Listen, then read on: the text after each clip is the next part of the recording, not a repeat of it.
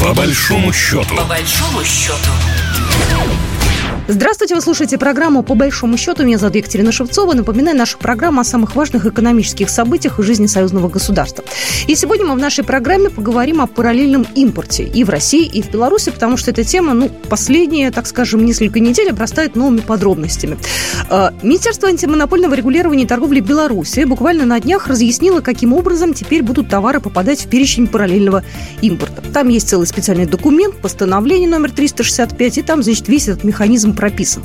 Э, мы сегодня будем разбираться э, с э, этими новостями и с российскими экспертами, и с белорусскими экспертами. Ну, в школе мы сейчас начали с Беларуси. Я готова поприветствовать Алексея Авдоина, белорусского экономиста. Алексей, здравствуйте. Да, приветствую вас. Ну, Беларусь живет с таким явлением, как параллельный импорт официально уже с начала 2023 года, верно? Ну, здесь надо понимать, что мы в режиме санкционного давления живем уже, наверное, на протяжении последних 30 лет. Он как-то ослаблялся, потом усиливался, но а, наибольший э, пик начал наблюдаться как раз после 2020 года. Поэтому мы э, прекрасно э, видели и понимали, что основные санкции были направлены в первую очередь на то, чтобы не дать нам возможности для наших предприятий покупать технологическое оборудование, закупать какие-то отдельно технологии, какие-то узлы, механизмы. Э, и, естественно, э, через санкции нас таким образом пытались удушить, сформировать некий дефицит, э, приостановку работы э, наших производственных площадок, но этого не удалось. И сейчас мы видим выход нормативного документа, который четко регламентирует, как будет осуществляться так называемый параллельный импорт. А там есть какой-то перечень товаров? Потому что вот у нас в России с этим пока не очень понятно, потому что ходят слухи, что Samsung то ли да, то ли нет, но это будем уже с нашими разбираться экспертами. У вас какие товары товары э, можно ввозить, вот используя эту схему параллельного импорта? Ну, я, я думаю, с, с полным списком можно ознакомиться как раз э, в, в документе. Он э, представлен на всех правовых порталах. Вот, если нашим слушателям интересно. Но важно здесь отметить в том, что это в первую очередь касается того направления, которое связано с э, товарами, технологиями, оборудованием, которое необходимо для нашей экономики.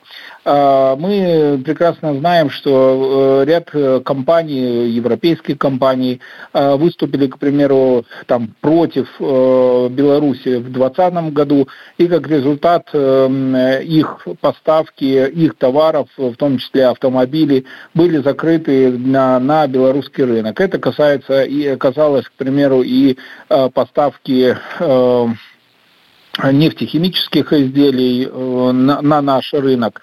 А, и надо понимать, что эти компании, те, которые категорически выступили в, в отношении Беларуси или Э, поддержали, при том открыто э, поддержали санкционную политику коллективного Запада, то, конечно же, для них э, режим ограничения будет и дальше действовать. Что, что же касается вот этого параллельного импорта, в первую очередь он как раз ориентирован на то, чтобы дать нам возможность Э, получать э, те товары, технологические э, узлы, механизмы, которые Запад как раз сам запретил нам поставлять через, через введение санкций против наших компаний, против в целом нашей страны. Мы понимаем, что сейчас у нас на территории Беларуси идет целый целая программа вместе с Российской Федерацией по импортозамещению. Мы, безусловно, уже э, компенсировали часть э, изделий, узлов, механизмов, которые э, ранее мы вынуждены были импортировать. Сейчас это мы все вместе с российской стороной можем производить сами.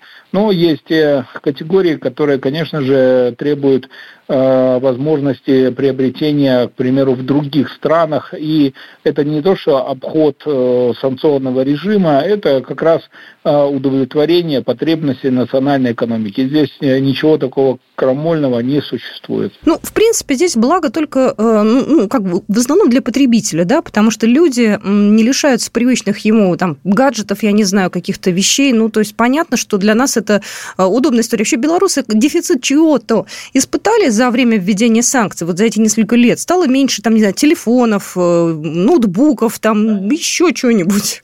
Вы знаете, у нас э, э, вот такой Э, острого дефицита или потребности в каких-то э, изделиях, том числе, как вы назвали, сотовых телефонов, каких-то аппаратуры, э, оно не ощущалось. Во-первых, у нас есть прямые контракты, прямые связи с азиатско-тихоокеанскими производителями, и даже если те или иные какие-то модели исчезли с рынка, они быстро были компенсированы аналогами, э, которые по своим характеристикам не хуже э, каких-то э, телефонов, которые исчезли, да, с нашего рынка. И вместе с тем, если кто-то там хочет приобрести телефоны американских э, компаний, да, мы прекрасно понимаем, о каких идет речь, э, они в том числе не ощутили никакого дефицита, все было в, в достатке на рынке и можно было спокойно приобретать. Алексей Абдунин, белорусский экономист, был только что в нашей программе, он нам разъяснил белорусскую, так скажем, сторону, а сейчас мы узнаем, что же творится у нас здесь в России. У нас на связи Василий э, Колташов, э, экономист, руководитель Центра политэкономических исследований Института нового общества. Василий Василий Георгиевич, здравствуйте. Здравствуйте. Мы сегодня говорим о параллельном импорте. Э, эта тема такая была в трендах у нас там некоторое время назад, потом как-то про нее подзабыли. Сейчас опять все взбудоражились после заявления Максута Шадаева, который говорил, что э, рассматривает его ведомство запрет на параллельный импорт, например, смартфонов Samsung и LG, и там идет какой-то пересмотр. Вообще, что у нас на рынке э, сейчас происходит и что у нас сейчас с параллельным импортом? Уже можно какие-то выводы сделать? На пользу пошло? Нет? Какие бренды? Как работает это все? Но система параллельного импорта, несомненно, пошла на пользу рынку и потребителям в первую очередь, потому что никаких изменений, по большому счету, они не заметили. А, однако сама система параллельного импорта, она была выстроена довольно странно. И странность это выявилась, например, в ситуации, когда почти год назад значит, партия товара была завернута на том основании, что это подделка западных брендов. Система параллельного импорта, она, с одной стороны, позволяла законно ввозить без разрешения правообладателя да, и его дистрибьюторов товары на российский рынок, а с другой стороны, мы признавали все, как бы, все привилегии этих западных компаний. То есть мы не говорили, что по нашим законам товар есть товар. Если мы его купили, мы его купили, мы его ввезли. Нельзя только обманывать покупателя. Если это поддельная сумочка там какой-то фирмы западной, ну, значит, о ней нужно написать, что она, что это копия. А если это прям вот этого бренда, значит, нужно указывать честно. Да? То есть покупателя нельзя обманывать. Но это не означает, что права западных компаний учитываются. Вот наш параллельный импорт, он как бы старался их учитывать, эти западные права, ну даже не права, а привилегии. И одновременно с этим возникал вопрос, что вот пока вот он идет, этот параллельный импорт, потом он может быть, значит, ограничен. Если вы в России пытаетесь, значит, э, замещать какое-то производство западных товаров, или, например, вы по принципу так называемой китайской горной крепости начинаете производить подделки западных брендовых вещей, ну не подделки, а копии, так их назовем, да, и продавать их, э, создавая рабочие места здесь, то через некоторое время вас могут за это и наказать, потому что вы посягаете на святая святых, на привилегии западных компаний. Параллельный импорт должен стать просто импортом, по, по моей логике, да, вот по этой. Э, а он как-то как это все функционирует, понимаете, вот в параллельной немножко реальности. Ну, на секундочку вернемся в нашу реальность. Э, такой короткий последний вопрос. Э, у нас не будет на рынке дефицита тех или иных э, привычных нам товаров? Этот же вопрос я, кстати, и белорусскому коллеге вашему задавала. Все ли у нас будет нормально вот благодаря этой схеме? Или какой-то ну, наш... Знаете, угу. запрет на ввоз некоторых брендов, ну, смартфонов некоторых брендов западных, да, он вполне, вполне может иметь место, да, то есть эти продукты могут на, на рынке исчезнуть. Да, это может произойти. Они будут замещены аналогичными продуктами, аналогичными смартфонами. Ну, так вот может быть. А, и здесь, здесь определенный протекционизм все-таки надо усмотреть. То есть не, не странность системы параллельного импорта, а именно протекционизм, что мы здесь рынок расчищаем для продуктов, ну, которые все-таки, мне кажется, больше являются китайскими. То есть китайские смартфоны победят западные смартфоны. Западных смартфонов, я думаю, со временем вообще будет очень-очень мало. Очень мала. И в основном продукция будет вся провезена в Китай.